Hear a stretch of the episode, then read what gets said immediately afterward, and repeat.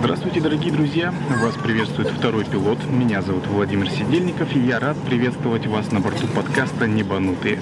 Наш подкаст продлится примерно 40 минут, так что устраивайтесь поудобнее. Мы приступаем к прослушиванию. Здравствуйте, дорогие друзья! Снова подкаст «Небанутые» с вами. С вами Алексей Кочемасов. И мы продолжаем разговор с Владимиром Сидельниковым, командиром Ан-24, Ан-26 недавним прошлом полярных авиалиний, ныне второй пилот Boeing 737-800. Привет, Володь. Доброго времени суток. Мы с тобой в прошлый раз остановились на теме навигации на севере. Ты летал-летал вторым пилотом, командиром, и потом сказал, все, хватит. Я пошел летать на нормальную технику, современную в смысле, ну, тот самолет угу. тоже нормальный, а ты решил пойти дальше, выше. Ну да. Да. Расскажи, как ты пошел туда? Как ты докатился до этой жизни? Изначально я, когда пришел в полярные авиалинии, у меня цель-то была какая? Сейчас я годик полетаю на Ан-2, денег поднакоплю, и как английский выучу, и как поеду, и все. А там было не до этого. Переучился на Ан-24, и, и, и там оказалось тоже как-то все не до этого, не до этого. Думаю, ну, блин, уже командиром начал летать, около года летаю, и понимаю то, что ну, что-то делать дальше надо в этой жизни. Надо развиваться. И начал потихонечку изучать английский. Сперва самостоятельно, то есть просто брал словарик, грубо говоря, с англоязычными словами и начинал их заучивать. И в полете тоже, и дома, и в туалете, ну, все как полагается.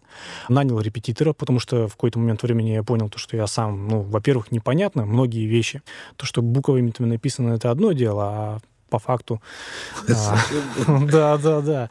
И пошел просто к репетитору. Сперва хотел э, нанять авиационного репетитора, но там были как бы тетеньки, которые занимались этим делом и обучали а, этих... Ну вот они сидят там на связи, господи, как они называются? Диспетчеров. Диспетчеров. Извиняюсь, ребята. Вот. А диспетчеров они обучали, но там что-то одно занятие стоило две с половиной, три тысячи час. Я такой, ну, блин, это, конечно, все здорово, но я не настолько крутой, чтобы за такие деньги быстро-быстро все учить. Вот. Поэтому я пошел просто к обычному а, школьному репетитору. Я не помню уже, какая цена была, ну, типа, допустим, 800 рублей час, грубо говоря, скажем так.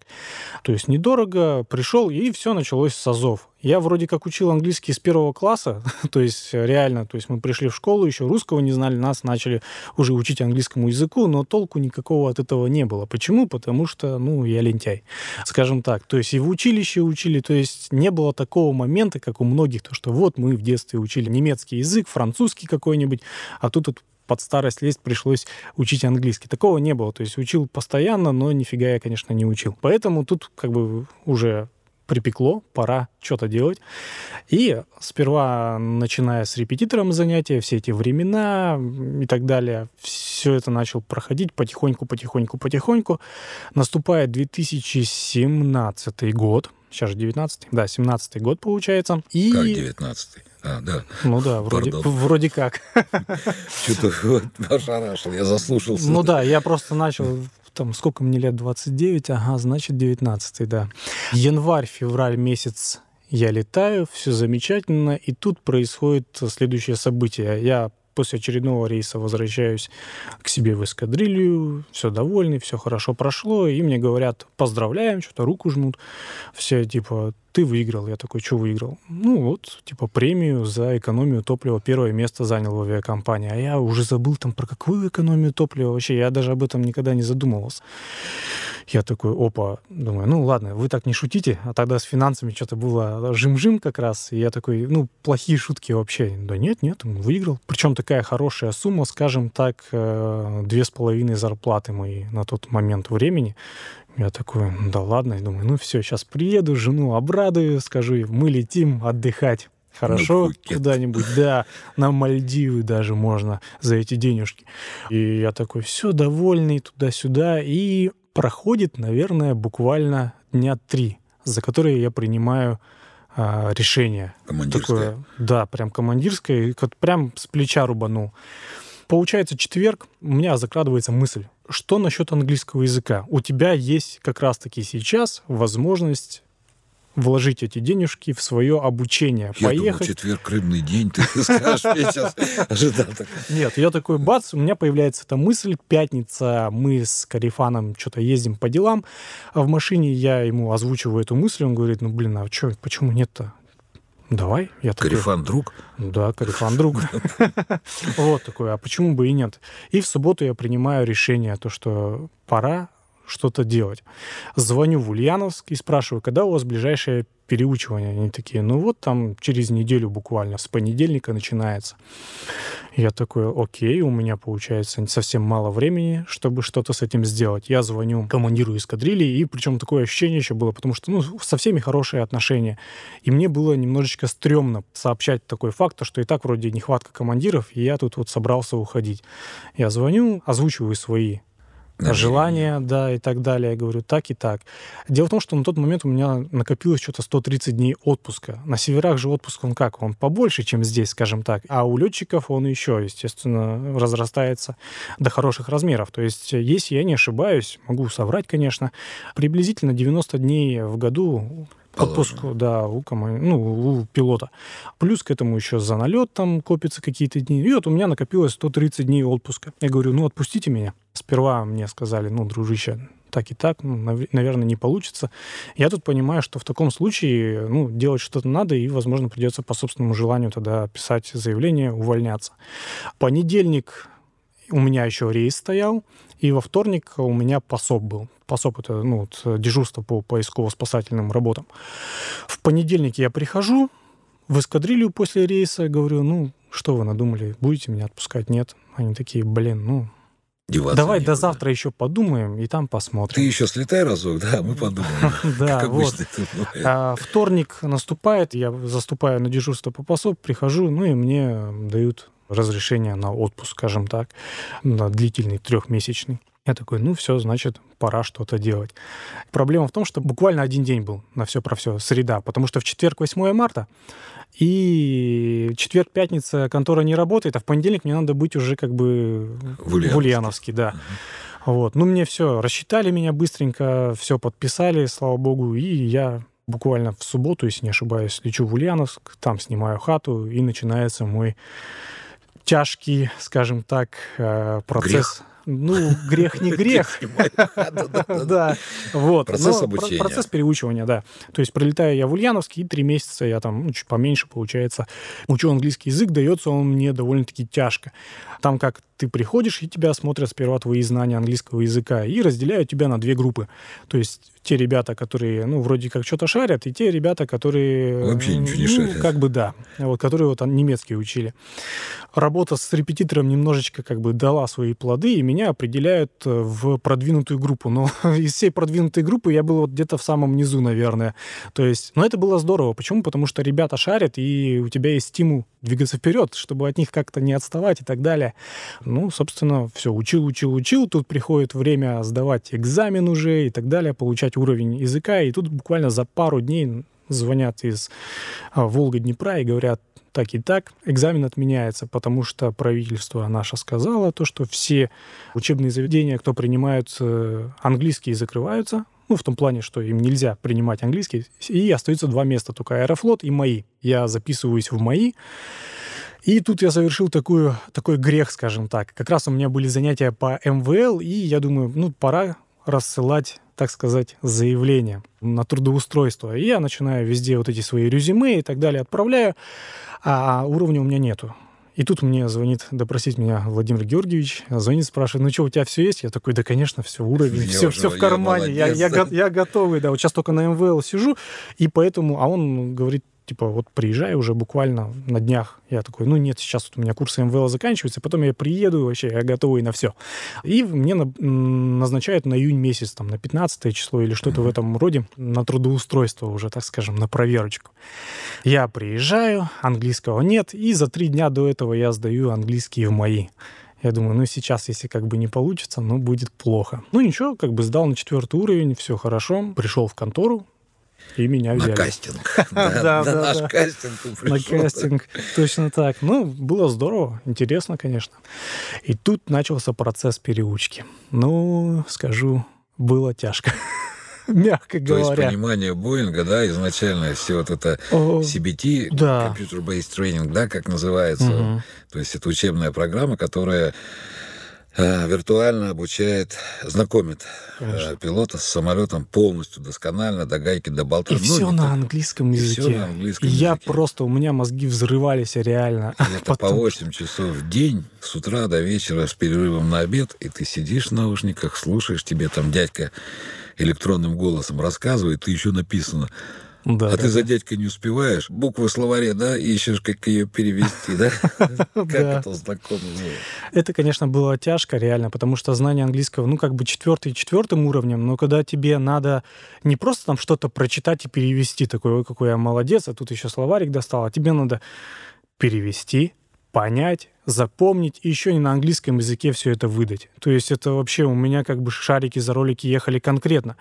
Во-первых, э, то есть это была первая сложность, скажем так, во время переучивания. Я думаю, ну сейчас до полетов-то дойдет, вроде как я там, там мануальщик, да, скажем так, и я что-нибудь там покажу, как я ошибался. Да, да, да. Хоть какие-то навыки, конечно, у меня присутствуют, присутствовали, имелись, но тут начинается тренажер. С горем пополам мы CBT проходим, начиная летать на тренажере, и начинаются все эти процедуры и так далее. Тут я понимаю, что все очень плохо, потому что мы приходим а, с...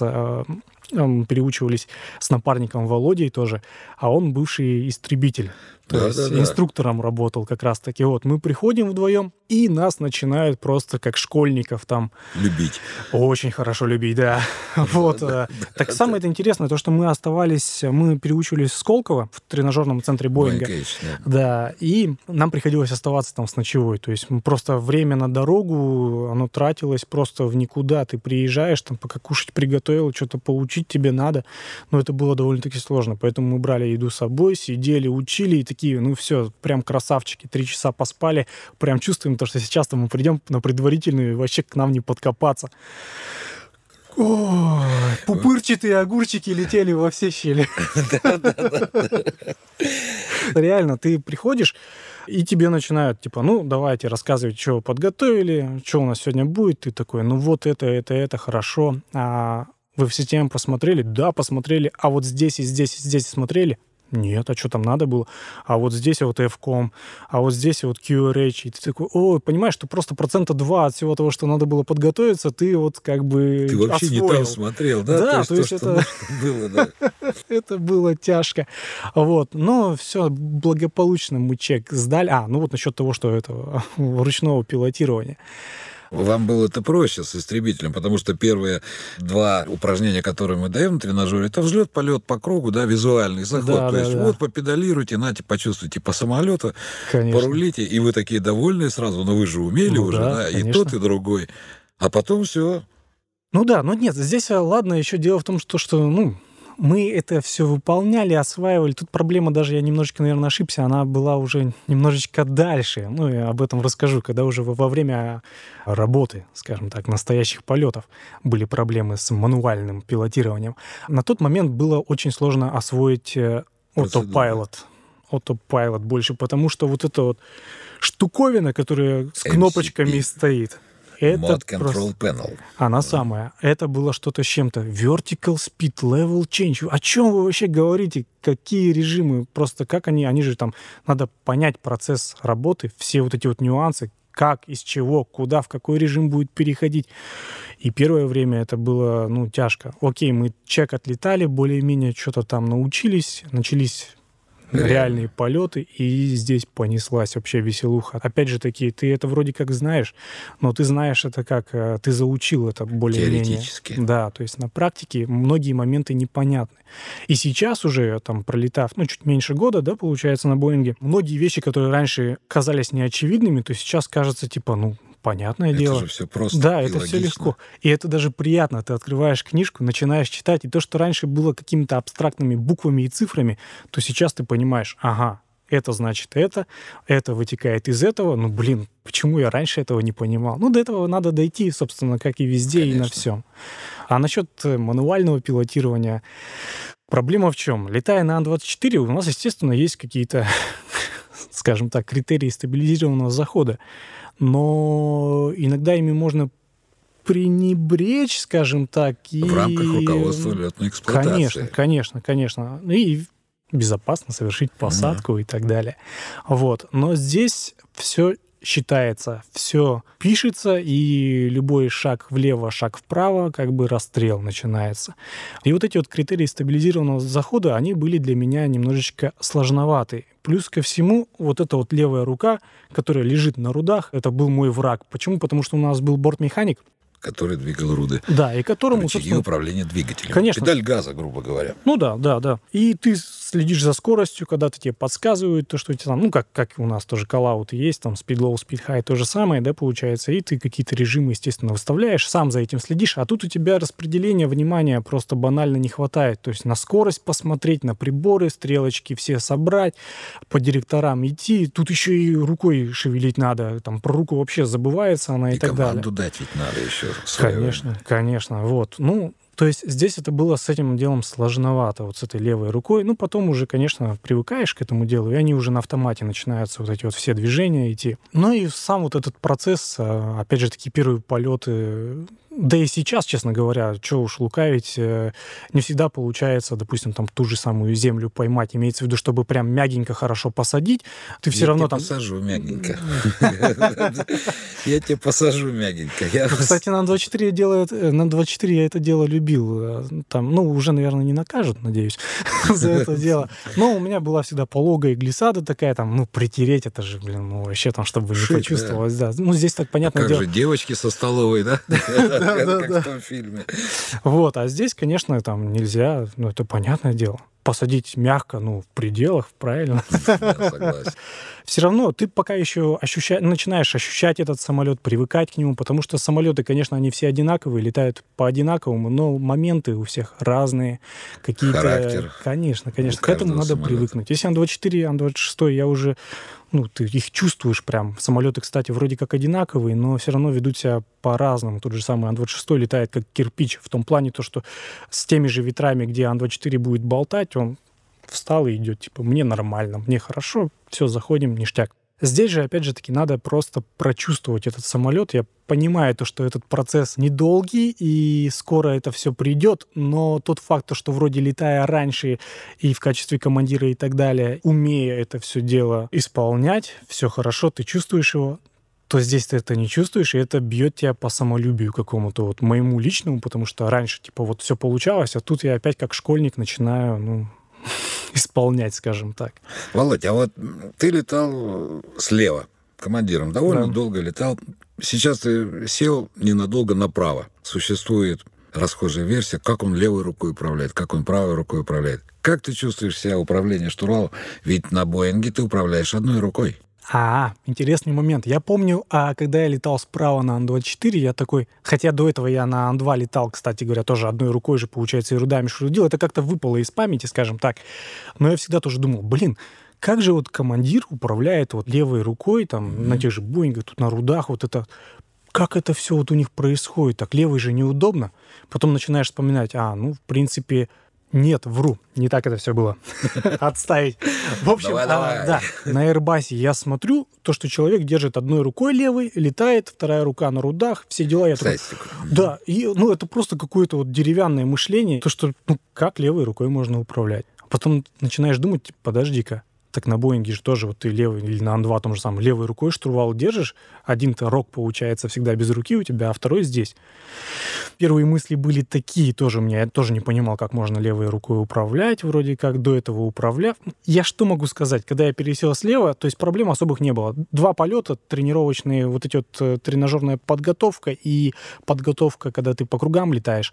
Ты, в принципе, к этому привыкаешь. Другая проблема — была в приборах. Когда я сел на Ан-24 справа налево, я попал в другой самолет. Да. Это абсолютно, это просто, я такой, да как так? Вроде все то же самое, но находится немножечко в разных местах, и... Оно выглядит по-другому совершенно. Но удобнее. Слева удобнее. Я не знаю, почему. Реально удобнее. Да, ну удобно и слева, и справа, на самом деле. Просто это вопрос привычки, на ну, самом да, деле. Да. А, вот я буквально вчера начал программу подготовки ввода в строй нового командира, да, mm-hmm. молодого капитана. Причем парень-то летал уже то же самое. Ну, он довольно долго пролетал вторым пилотом на Боинге, то есть два с половиной года он отлетал. созрел, все, уже такое яблочко спелое, его надо срочно вводить в командиры, потому что передерживать тоже нельзя. И вот угу. мы вчера выполнили первый рейс в Астрахань с ним. То же самое. Человек, который, отлетав на самолете Боинг там, 737, огромное количество ну, часов, там уже за 2000, он садится влево, и он понимает, что он ничего не понимает. Да. Он говорит, я не вижу. То есть приборы совершенно... Она смотрится по-другому, конечно, кабина. Но это, опять же, это дело привычки. Все, ну, это, это да, это быстро приходит. У меня была проблема с рулением первое время. О, руление, да, это на, сперва, тоже. На первом своем на аэродромной тренировке я чуть э, не сбил встречающих. А в чем дело? Я всегда смотрел, как командиры рулят, да, и это всегда выглядело так. Едет, едет, едет, бац, рут на ноль ставит, и самолет тормозит такой, притормаживает и останавливается. И я такой, ну, когда Казалось сел слева... бы, чего-то проще-то. Ну да, но я просто думал то, что они как бы... Потому что торможения как такого не ощущалось. Я думал, двигателя вот то, что как бы двигателями тормозить. Я удивился. Почему? Потому что когда я начал слева летать, мы все отлетали тренировку. Я, получается, заруливаю, там у нас под буксир ставили. Рулю-рулю такой. Командир такой, ну давай, тормози. Я такой, рут на ноль. И жду, когда затормозит. А он не тормозит просто. Тут понимаешь, что что-то надо делать. Дело пахнет фаршем, да, скажем так. И тут, конечно, по тормозам, там резкое торможение, все дела. Ну ладно, это понятное дело, это просто момент, который я думал работает немножечко по-другому. Оказывается, командиры всегда тормозили в этот момент. Но просто никто пост... тебе об этом не говорил. Но никто не сообщил мне Это была этом. тайна, да, сакральная тайна. Пошутить решили, вот. А... Но проблема была в чем? Мы же летали по грунтовым аэродромам в основном. То есть э, бетонных там по пальцам пересчитать, там Вилюйский, Якутск, Тикси какой-нибудь. Вот, все остальное это грунт. То есть утрамбованный снег, либо там снег, который вот лежит таким небольшим слоем, скажем так. Что происходило? Мы, получается, рулим, там по полосе надо развернуться, и у меня в крайнее положение уходил этот штурвальчик. Штурвальчиком, кстати, не настолько удобный, как на Боинге. На Боинге вот на тренажере я попробовал, намного вот этот вот приятнее, скажем так. А да, там удобнее просто. Да, там маленький вот этот штурвальчик, там Крутилка. диаметром, я не знаю, там 10... Как на Ирбасе. Наверное, да. да. Вот, 10 а, там 10-15, может, сантиметров, я не помню, в диаметре. И ты начинаешь ей крутить, пытаться это колесо выправить, оно уходит в крайнее положение, под давлением снега как-то там устанавливается, и ты начинаешь там газовать, как-то выруливать и так далее. Вот этот момент было понять тоже сложно. Я ходил э, у друзей, спрашивал, блин, ребята, кто слева летает? Типа, ну как так-то? Как вы это делаете, в чем магия, почему Magic. у меня такая да, проблема, я что ли дурак или что? Вот они говорят, а, ты не парься, ты вот летаешь, летаешь, будешь париться, париться, париться, потом в один день Раз оп, и все. Оп, и все. Да. И, и все нормально, да. Вот. Э, и действительно так и получилось. Что-то летал, летал, заедал, заедал, а потом ты просто этот момент уловил, как надо с ним управляться, и все работает, и ты такой, типа, а, ну да. Ну, это же было так просто. Ты за границу уже летаешь? Конечно, да. Вспомни свой первый полет на Боинге за границу, куда ты полетел за границу? Братислава была. Да, это была Братислава. Ну, курица не птица, Братислава не за граница, да? Ну, да. Будем так говорить. Ну, это такой любимый инструкторский рейс, да, то есть мы начинаем обычно с него, потому что слишком просто и все. Но, Но для тебя, наверное, было не слишком просто изначально. А, нет, ну это был у меня обзерверский еще полет. А, на третьей табуретке сидел. Да, то есть это была Братислава, то есть первый вот я, первый рейс, я прихожу, и вот Братиславу мы полетели, и я сижу такой, о, как все. За границей. Интересно, Жвачка да, там да, продается да. Кока-кола, да. Кока-кола, да. Вот. Потом была пиза, если не ошибаюсь.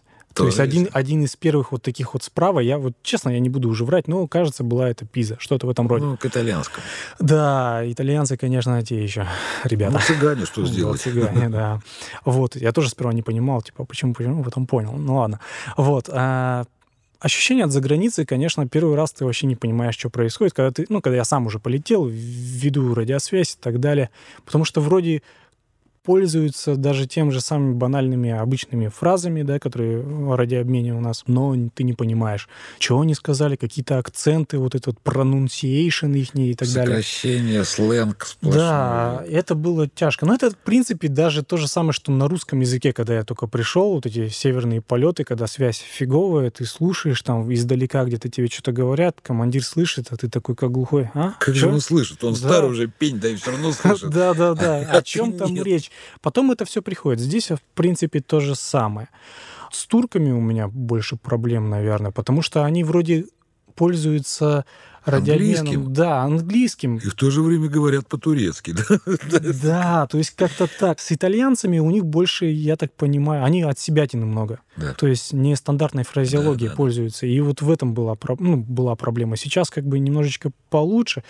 Я пытаюсь сейчас как делать? То есть прилетая в какой-то заграничный порт, я пытаюсь а, разговаривать со всеми, с кем только можно. Я всех, кого вижу, англоязычных, э, сюда, иди, давай, с тобой поговорим. На колени.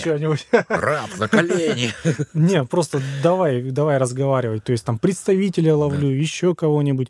Потому что если время позволяет, естественно, вот, особенно когда обзорвером, э, ну, в смысле, сейфти летаю, вот, то есть время есть на это все делаю, я такой бац-бац, и пытаешься с кем-то разговаривать там о погоде, там, о чем угодно, ну, просто чтобы разговаривать. Вот, еще у меня сестренка, она, получается, сейчас живет вообще в Мексике, то есть она вышла замуж, замуж за мексиканца, и иногда с ними тоже созваниваешься и на английском языке разговариваешь. Они же испанско говорящие. А, ну, Фрэнк, ее муж, он как бы на английском разговаривает. Они, Чуть-чуть. Да, они, в принципе, там вот на этом деле и задружились, скажем так. Вот. Ну, в принципе, интересно все равно с этим делом как-то сталкиваться, с английским языком, потому что ты развиваешься. А когда ты развиваешься, ты начинаешь понимать много интересных вещей. Те же самые видео на YouTube, э, это просто, ну, это одно удовольствие смотреть на английском языке, когда ты шаришь. Причем ты нашел такой ролик на YouTube, такой смотришь, блин, как классно, там какое-нибудь шоу Джимми Киммела, да, я все понимаю, такой, давай следующий. Ты сидишь и просто ничего не понимаешь, о чем речь. То есть, да, то есть у людей разная речь, и, как обычно говорят, ну, в принципе, наверное, так и есть, если ты разговариваешь не с носителем языка, то тебе проще, потому что он так же, как и и ты, говорит, моя стул сидеть, и ты такой же, и вы там вот на пальцах, и вот это вот все, все замечательно. Ну, in my opinion, скажем так. Да, in my opinion.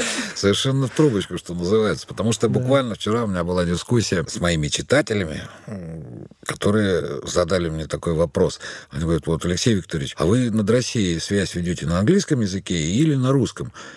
Ну, я честно взял, ответил. Я говорю, я веду, честно говорю, на русском языке угу. над Россией. Почему? Потому что разговаривать русскому с русским на английском языке, когда ни один толком не знает языка, ни другой не знает языка, угу. ну, не в том плане, что он не знает, совсем не может объясняться, но мы все равно говорим неправильно. Как угу. бы мы ни учили, какой бы уровень мы ни имели, мы все равно не носители этого языка. И поэтому наши акценты, наше произношение – время применяемое, неправильный глагол какой-то угу. ты быстро сказал, ты можешь не так его сказать. Оно все равно выглядит, как ты говоришь, мой папа сидит один стул, да, угу. а в ну, огороде Но... бузина, да, да, да. там на дереве пчелы. Поэтому над Россией я не вижу никакого смысла вести связь на английском языке. А в эту мне в пику, значит, говорят, значит, что, как это?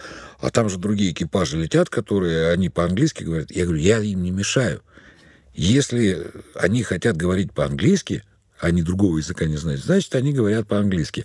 Я-то понимаю, что он говорит. И если возникнет необходимость того, чтобы другой экипаж ну, радиоосмотрительность же тоже существует. То есть ты видишь не только глазами, но и ушами тоже видишь. Вот, Именно вот. видишь. Конечно. Потому что, слыша радиосвязь вокруг себя, ты представляешь, где находится тот или иной самолет, что дает диспетчер.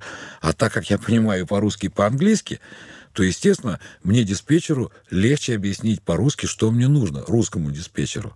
Ну, да. И я не вижу необходимости э, с русским русскому говорить на английском, особенно в московской uh воздушной зоне, когда идет огромная запарка свалка самолетов, там, грозы, диспетчера там всем стендбай стоять, он быстро-быстро-быстро uh начинает говорить, и тут какой-то вылазит такой наш летчик, который с таким pronunciation вау, вау, вау, и пытается Красавчик. русскому диспетчеру что-то ему там правильно построить фразу на английском. Во-первых, он ее долго строит, ага. потому что он ну, как сказать, ему нужно надо показать, что он в Оксфорде учился, да, в Стокгольме. Вот. А диспетчеру не до этого. И диспетчер-то говорит, говорите по-русски. Ну, это реально, да, ситуация Ну да, такая. И вот люди говорят, что ну как же так, это же международный язык. Я говорю, вы это французам и итальянцам скажите. Ага. Когда ты прилетаешь в Милан, да, с огромным движением, и итальянские диспетчеры, итальянские летчики, они вообще не взирают ни на что. Кто там русский там прилетел, конечно. англичанин прилетел, немец прилетел, и у них там начинается... Вот я только про это и хотел сказать. А тут у меня, я еще, наверное, не выработал точно, ну, нет, скажем так. Я считаю то, что над Россией, да, действительно, надо разговаривать на русском языке, да, но если ты хочешь попрактиковаться, особенно для вторых молодых пилотов, допустим, когда первые зарубежные полеты начинаются, естественно, ты, начиная от э, delivery, начинаешь разговаривать на английском языке и полностью весь маршрут. Но это для тренировки твоей же, опять же таки, нужно. Что касается осмотрительности, да, действительно, получается, ребята, кто англоязычные, они все выпадают из контура вот этого полета, да, поэтому, ну, сложновато, наверное, им. Прилетая в ту же самую Италию, конечно, для меня это тоже иногда то, что они на, сво- на своем, да, просто разговаривают, ну, и там иногда английская речь какая-то промелькивает. Ну, как бы да. А, вот, что-то я нить-то потерял, старенький стал уже, про английский язык, и хотел Ага. что-то такой вопрос тебе задать. Ты выполнял визуальные заходы уже на Боинге? А, На Ан-24, я знаю, ты выполнял, и не в, раз. Ро- в Ростове, в Ростове, да, выполнял. Понравилось? Ну, конечно, классно, классно. А ты выполнял, ну, сам или командир заходил? Не, командир заходил. А ты, то есть, Я еще смотрел? маленький, мне Да нельзя. ладно, маленький. А Вот. Не, ну, конечно, конечно, визуальные заходы это, это отдельная песня, отдельная сказка. Ну, вот в прошлый раз, о чем мы говорили тоже, то, что почему я хотел стать военным летчиком, это то, что вот этот пилотаж, визуальные полеты, выполнение каких-то фигур, маневров и интересных заходов на посадку, это, конечно, ну, в этом, в этом весь полет, в этом, ради этого, наверное, и охота летать. Значит, нужно взять тебя на поруки и откатать программу визуальных заходов. Circle to Land и визуальный заход. Обязательно, обязательно.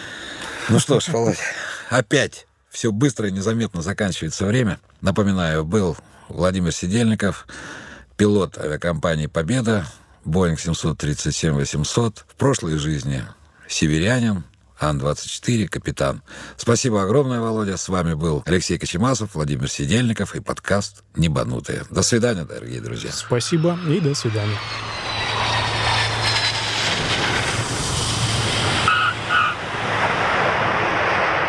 Дорогие друзья, спасибо, что были с нами на борту нашего подкаста «Небанутые». Не забывайте в салоне родных и близких, оставайтесь с нами. Ваш Владимир Сидельников.